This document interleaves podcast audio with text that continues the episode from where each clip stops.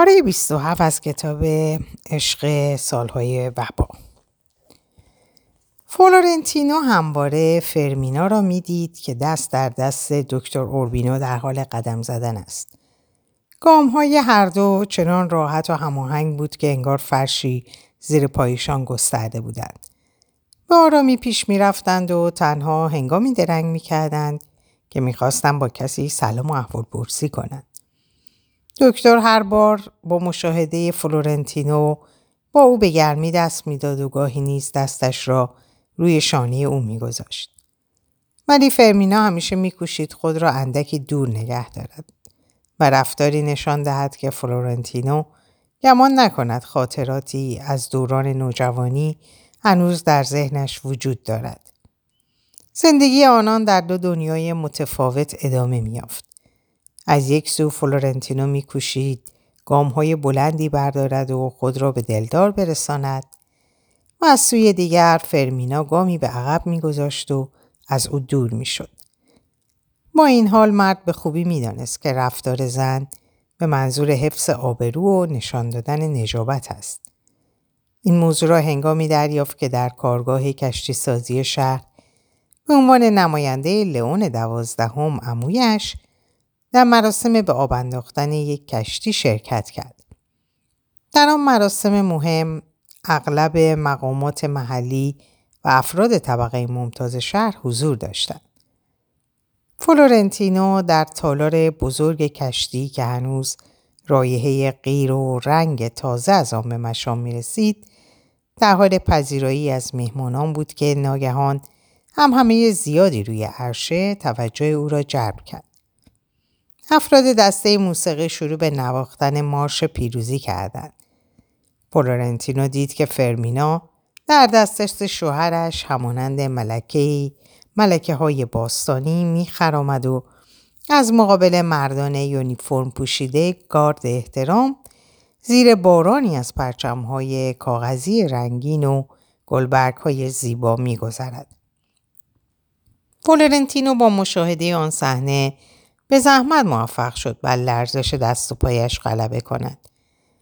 زن و شوهر محبوب به سوی میهمانان دستکان می‌دادند و در میان هلهله حاضران به پیش می‌رفتند. لباس و کلاه و کفشای پاشن بلند فرمینا چنان زیبا بود و جلب توجه می‌کرد که کسی به اطراف نظر نمیانداخت تا از حال دیگران با خبر شود. فلورنتینو همراه با مقامات ارشد محلی در میان هیاهوی حاضران آوای موسیقی آتشبازی با شکوه و سه بوغ متوالی کشتی که اسکله را پر از دود کرد روی پله به انتظار ایستاد تا از آن دو استقبال کند. دکتر اوربینو با همان گرمی و رفتار معدبانه همیشگی که همواره به طرف مقابل این احساس را میبخشید که مورد توجه فراوان قرار گرفته به ترتیب با همه مقامات حاضر دست می‌داد و جلو می آمد. نخست با ناخدای کشتی که یونیفرم زیبایی داشت و در جلوی صف حاضران ایستاده بود. سپس با اسقف اعظم فرماندار که با همسرش حضور داشتند شهردار و همسرش و سرانجام فرمانده نظامیان فرمینا پس از اینکه با فرمانده دست داد ناگهان خود را در برابر فلورنتینا یافت. نمی‌دانست چه واکنشی باید نشان دهد. در همان لحظه فرمانده نظامیان دخالت کرد و از فرمینا پرسید ایشان را می‌شناسید؟ زن نه پاسخ مثبت داد و نه منفی. تنها دستش را با لبخندی ساختگی پیش آورد. این نوع برخورد قبل از آن نیز اتفاق افتاده بود و پس از آن هم اتفاق افتاد. فلورنتینو کوشید رفتاری مناسب مقام و جایگاه فرمینا داشته باشد. این دست زن را گرفت و معدبانه بر آن بوسه زد. هرچند رفتار فرمینا به نظر مرد بسیار تحقیق کننده آمد ولی زمانی که اندیشید شاید این روش ستمگرانه به منظور پنهان کردن رنج عشق باشد بلافاصله احساس کرد شور و شوق دوران نوجوانی بازگشته و آتش عشق در درونش شلور شده است. بار دیگر خاطرات گذشته خانه فرمینا، پارک لوس آوانجلیوس و مکانهایی را که نامه هایشان را قرار می‌دادند در ذهنش به تصویر کشید و به یاد, آورد که چگونه در پارک در آرزوی یک لحظه دیدن دخترک می نشست و منتظر می ماند. ولی فرمینا رویدادها را به گونه دیگر تحلیل می کرد و می با آنچه پیش می آید هماهنگی داشته باشد. فلورنتینو دیگر طاقت دوری نداشت. شاید به همین دلیل تصمیم گرفت به طریقی به خانه آنها در لامانگا راه پیدا کند. یا دست کم در برابر آن جایی را بیابد و انتظار بکشد. لامانگا ناحیه‌ای در جزیره دور از شهر قرار داشت که نهری آن را از منطقه مسکونی جدا می‌کرد. این نهر به محوطه می پیوست که پر از درخت کاکائو بود و در روزهای یک شنبه در دوران استعمار پذیرای دلدادگان بیپناه می شد. پس از آن دوران پل سنگی ساخته شد توسط اسپانیایی ها و که فرو ریخت و به جای آن پلی از آجر ساخته شد. چراغهایی برای ایجاد روشنایی روی خیابان پل نصب شده بود و گاری هایی که توسط قاطر کشیده می شدن. زیر نور آنها از روی پل می گذشتن. ساکنان لامانگا در آغاز از صدای ایجاد شده توسط نیروگاه برقی که نزدیک خانه هایشان ایجاد شده بود دچار ناراحتی و بیخوابی می شدن. کسانی که نیروگاه را می ساختند هرگز تصور نمی کردند با چنین موزنی مواجه شوند.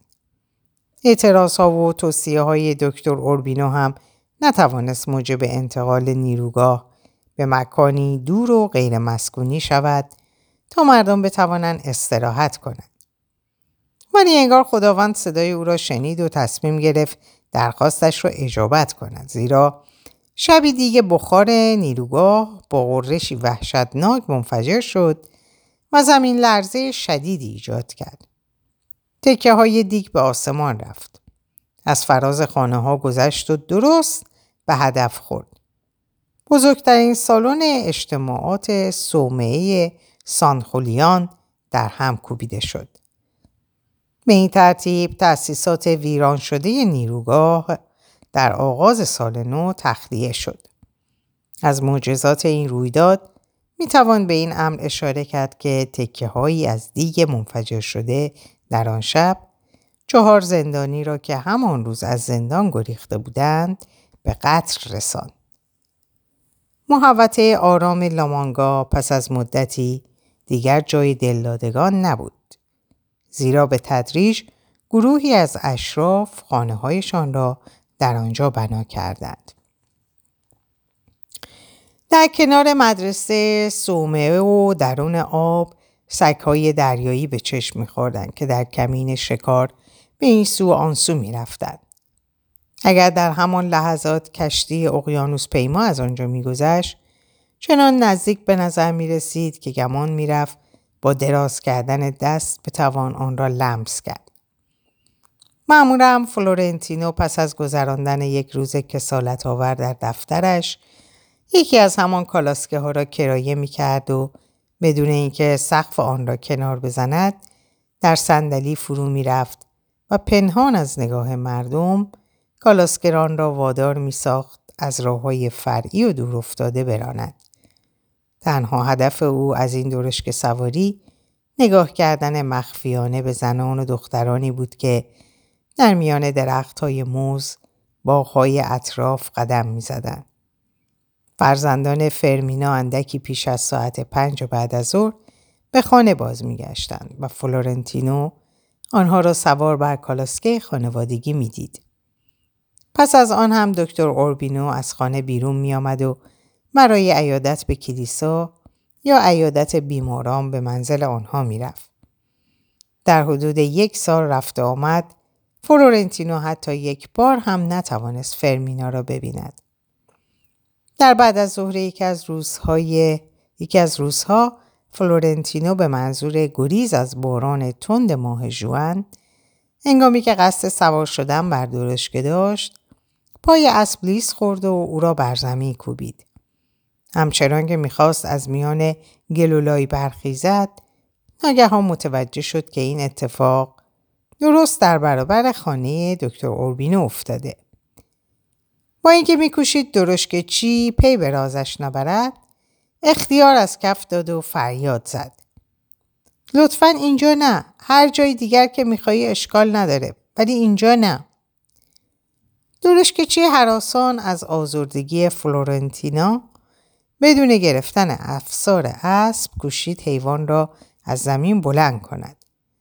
ولی همین کار موجب شکستن میله درشکه شد. فلورنتینو ناگزیر از درشکه بیرون آمد و به اندازه زیر باران و در کنار خیابان ایستاد تا درشکه دیگری از راه رسید. او را سوار کرد و به خانهاش رساند. پیش از آمدن درشکه دوم یکی از خدمتکاران دکتر اوربینو از داخل خانه فلورنتینا را در آن وضعیت نامناسب دید. برایش چتری آورد و از او دعوت کرد برای زدودن گلولای لباسهایش به داخل بیاید و در ایوان منتظر بماند.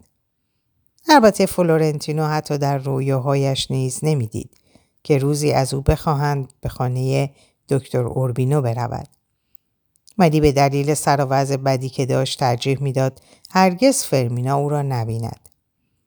در دورانی که دکتر اوربینو و خانوادهش در قسمت قدیمی شهر زندگی می‌کردند معمولا برای ادای دین فرایز مذهبی در ساعت هشت صبح روزهای یک شنبه فاصله خانه تا کلیسا را با کالاسکه طی می‌کردند و در مسیر گاهی تعدادی از دوستانشان را هم می‌دیدند ولی بعد از اینکه کلیسای دیگری در کنار ساحل و گورستانی در کنار آن ساخته شد آنها دیگر به کلیسای جامع نمی رفتن بلکه در همان کلیسای لامانگا حضور می. مگر اینکه مراسم ویژه قرار بود برگزار شود. فلورنتینو از چنین تغییر تحولی خبر نداشت و معمولا روزهای یک شنبه در کافه پاروکیا حضور میافت و به تماشای کسانی مشغول می‌شد که به کلیسا وارد یا از آن خارج می شوند. سرانجام چندی بعد متوجه این امر شد و از آن به بعد چهار یک شنبه ماه اوت را به کلیسای جدید رفت. در آنجا دکتر اوربینو را همراه با فرزندانش و بدون حضور فرمینا می‌دید. تا یکی از همان یک شنبه ها به گورستان نوساز جنب کلیسا رفت. ساکنان لامانگا برای خیشاوندان درگذشته و حتی خودشان آرامگاه های باشکوه و زیبایی ساخته بودند. فلورنتینو ناگهان دو مقبره آماده را دید که در کنار هم واقع شده و سنگهایی روی آنها گذاشته بودند. روز سنگ ها تاریخ تولد به چشم می‌خورد ولی جای تاریخ مرگ خالی بود. متن اولی را خواند. همچنان در کنار یکدیگر و در سایه حمایت پروردگار فرمینا درازا و اوربینو دلاکاله در سایر ماههای سال فرمینا در هیچ یک از مراسم اجتماعی و مذهبی شرکت نکرد. حتی در جشن کریسمس که معمولا همراه با شوهرش حضور میافت و چون خورشید در میان جمع میدرخشید نبود. جای خالی او به ویژه در شب نخست اجرای نمایش اپرا بیشتر از همیشه و هر جای دیگر به چشم می‌خورد. در میان تنفس بین دو پرده نمایش فلورنتینا خود را در میان جمعی یافت که همگی در مورد فرمینا حرف می زدن. اغلب آنها مدعی بودند که فرمینا را در یکی از نیمه شبهای ماه جوان دیدند که سوار به کشتی اقیانوس پیمای گونارد شد تا به پاناما برود. همچنین می‌گفتند در آن نیمه شب تور سیاهی بر سر و صورت انداخته بود تا احتمالا نشانه های بیماری عذابآوری را که هستی او را تهدید می‌کرد از دیگران پنهان بدارد. مردی پرسید زنی با چنان نیروی شگفتانگیز چگونه در دام بیماری اسیر شده؟ بیماری او چیست؟ مرد دیگری پاسخ داد بیماری سل. فلورنتینو می‌دانست که مردم وابسته به طبقه اشراف معمولا دچار بیماری های مرموزی می شوند و در شبی که روز بعد از آن تعطیلی مهمی است میمیرند تا همه مردم بتوانند در مراسم خاکسپاری آنها شرکت کنند و در نتیجه جشنهایی که قرار است برگزار شود اعتبارشان را از دست می دهند. گاهی نیز چنان پیش از مرگ درد می‌کشند که فریادشان نقل محافل و مجالس می شود. از آن گذشته ثروتمندان معمولا برای توبه کردن گوشه عزلت میگزینند و خود را از انظار دور نگه میدارند. اغلب به بیمارستان آدونتیست ها می رفتند و در اتاقی سفید رنگ و بزرگ خود را حبس می کردند و منتظر سرنوشتی می ماندند که خداوند برایشان مقدور کرده بود. در همان نقطه به اندازه می ماندند تا یا بهبود یابند یا به استقبال مرگ بشتابند. پس از خالی شدن اتاق سفید رنگ بوی تند اسید فینیک به مشام می رسید. ولی کسی نمی توانست بگوید این رایحه به دلیل مردن ساکن اتاق مورد نظر استفاده شده یا به خاطر ضد آن پس از بهبودی بیمار.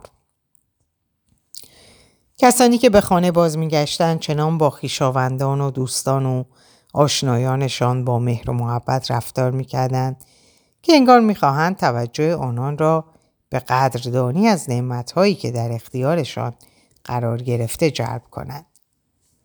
روی شکم تعدادی از آنان نیز بخیه هایی به چشم می‌خورد که انگار پینه دوزی با سوزن یا نخ پینه دوزی آن را با سوزن یا نخ دوخته. در حضور خیشاوندانی که برای ملاقات می آمدند لباسهایشان را بالا می زدن. جای بخیه ها را به حاضران نشان می دادن و به شرح خاطرات دوران گوشه نشینی می پرداختن. البته اطلاعاتی از زمانهایی که بیهوش بودن نداشتند. این بیهوشی ها گاهی به مناسبت مصرف دارو بود و گاهی به طور طبیعی اتفاق می افتاد. ولی هیچ کس از سرنوشت یا خاطره های بیمارانی که هرگز باز نمیگشتند اطلاعی نداشت. بدترین سرنوشت برای کسانی رقم می‌خورد که در عزلت و در چادرهای بدون در و پنجره محبوس میماندند و پیش از آن که بر اثر بیماری سل جانشان را از دست بدهند از شدت اندوه میمردند. اگر قرار بود سرنوشت فرمینا را شخص فلورنتینو حدس بزند نمی توانست انتخابی درست داشته باشد. فلورنتینا حاضر بود واقعیت را بداند حتی اگر بسیار ناگوار باشد. هرچه بیشتر میکوشید کمتر به نتیجه می رسید. نمی‌دانست به چه کسی مراجعه کند و اطلاعات درست بگیرد. در دنیای کشتی های اقیانوس پیما که فلورنتینو هم عضوی از آن به شمار می آمد، هیچ رازی نمی توانست پنهان بماند. ولی هیچ یک از اعضای آن خبری در مورد بانوی سیاه بوش که توری بر سر انداخته باشد چیزی نمی‌دانست. در منطقه ای که ساکنانش هر رویدادی را پیش از شکل گرفتن حدس می‌زدند و پیش بینی می‌کردند به ویژه اگر مربوط به اشراف می‌شد کسی از فرمینا خبر درستی نداشت. فلورنتینو به رفته آمده هایش به لامانگا ادامه داد و بدون اینکه اشتیاقی به شرکت در مراسم مذهبی یا جشنهای عمومی داشته باشد معمولا در آنها حضور میافت. با گذشت زمان صحت ماجرای شنیده شده توسط او به اثبات می رسید. همه چیز در خانه دکتر اوربینو حالت عادی داشت. مگر دیده نشدن فرمینا. فلورنتینو در جستجوهایش با رویدادهای تازه‌ای مواجه می‌شد که با که یا از آنها اطلاعی نداشت یا دلیلی برای کنجکاوی نمیافت. یکی از این رویدادها مرگ لورنزو درازا در زادگاهش بود. فلورنتینو به خاطر می آورد که سالهای متوالی او را بر سر میز شطرنج و در حال بازی در کافه پاروکیا می‌دیده است. مرد به اندازه حرف می‌زد که گاهی صدای خورخور از گلویش برمیخواست. غبار پیری و افزایش وزن او را تندخو و بد اخلاق کرده بود. پس از ملاقات رو در رو در کافه پاروکیا در قرن گذشته دیگر هرگز با هم حرف نزده بودند. فلورنتینو تردیدی نداشت که لورنزو درازا حتی پس از ازدواج دخترش با دکتر اوربینو همچنان کینه پسرک مزاحمی را در دل داشته است. البته بغض انباشته شده در قلب فلورنتینو نیز کمتر از کینه لورنزو نبود. به هر حال برای اطلاع از حال و وضعیت فرمینا بهترین راه رفتن به پاروکیا و گرفتن خبر از پدر او بود. حضور فلورنتینو در کافه پاروکیا درست در زمانی بود که خرمیاد سنتامور یک تنه در یک تنه در برابر چهل و دو رقیب شطرنج باز می نشست و مبارزه می کرد. به این ترتیب از مرگ لورنزو دازا مطلع شد. هرچند با مردن لورنزو واقعیت زندگی فرمینا پنهان می ماند ولی شادی فلورنتینو را همراه داشت. در نتیجه مجبور شد ماجرای بیمارستان و فرمینا را همانگونه که شنیده بود باور کند. تنها امید او این ضرب معروف بود. زنان بیمار هرگز نمی میرند.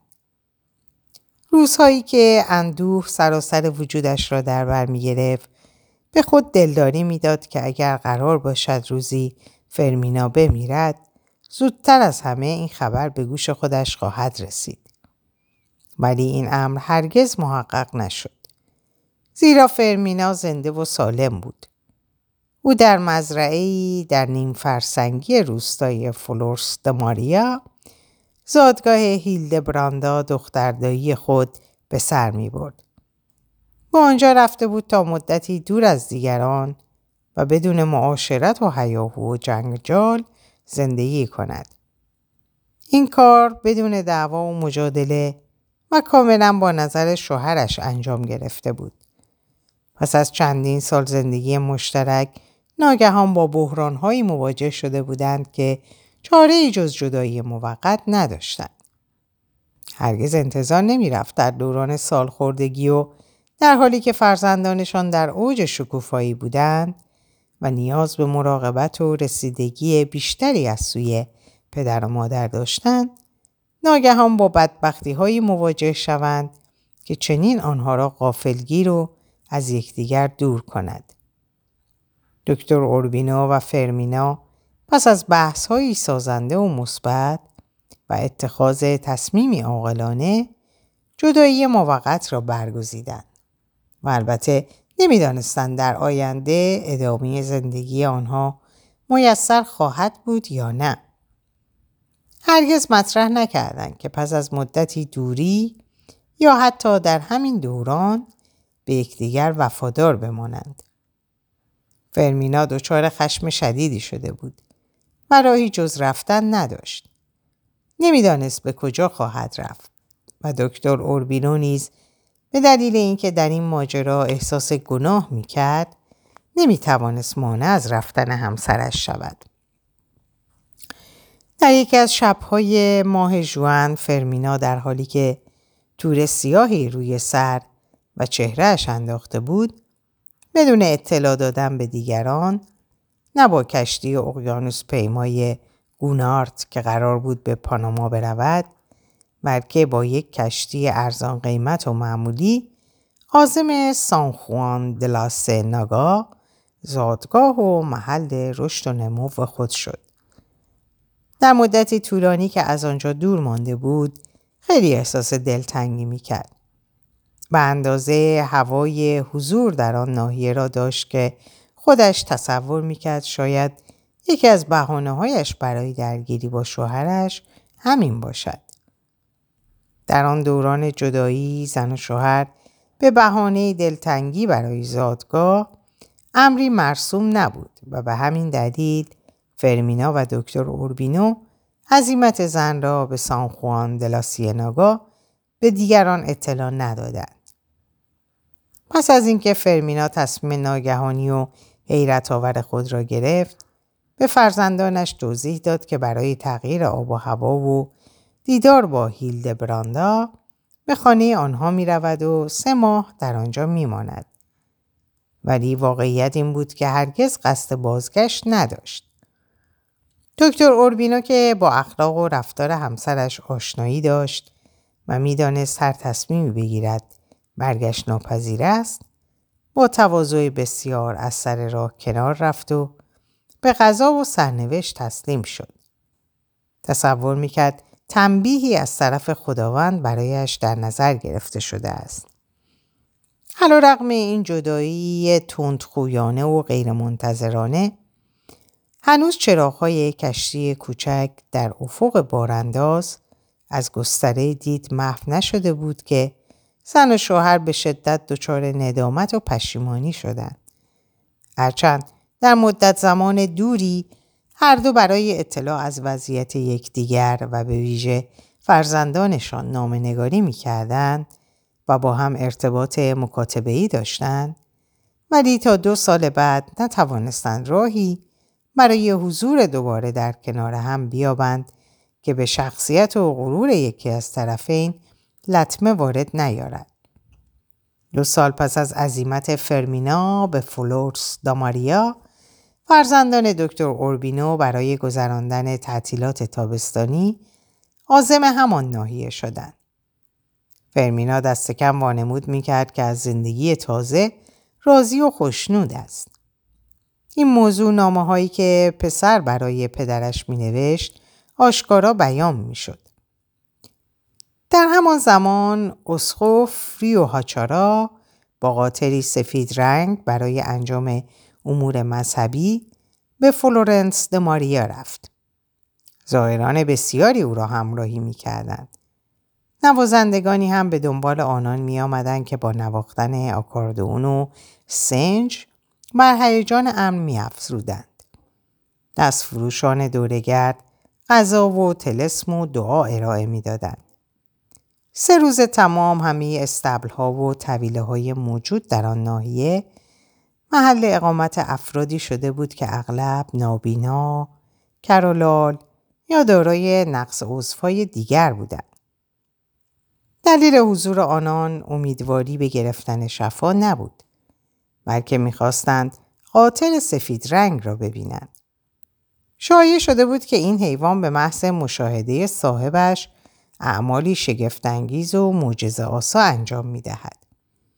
اسخوف ریو هاچارا از زمانی که کشیشی ساده به حساب می آمد همواره با افراد خانواده دکتر اوربینو دلاکاله معاشرت داشت و به عنوان مهمان برای صرف غذا دعوت می شد. پس از اینکه اسقف شد نیز در مراسمی با توجه به شادی و شور و شوق مردم صحنه را ترک کرد و برای صرف نهار به خانه هیلده رفت که فرمینا نیز در آنجا حضور داشت. در هنگام صرف غذا تنها درباره امور دنیوی حرف زدند. ولی بعد از آن به فرمینا اطلاع داد در صورت تمایل می‌تواند به گناهانش اعتراف و توبه کند. زن از این کار امتنا ورزید و با لحنی سرشار از مهربانی به گونه ای که به اسقف بر نخورد و در عین حال قاطعانه اظهار داشت که گناهی مرتکب نشده که بخواهد توبه کند. فرمینا دلش می‌خواست اعتراف و توبه کند. می‌دانست خبر این کار به گوش همگان خواهد رسید. در نتیجه ترجیح داد رفتاری به این گونه نداشته باشد. در اینجا به پایان این پاره می‌رسم براتون آرزوی سلامتی، اوقات خوب و خوش و خبرهای خوب و خوش دارم. خدا نگهدارتون باشه.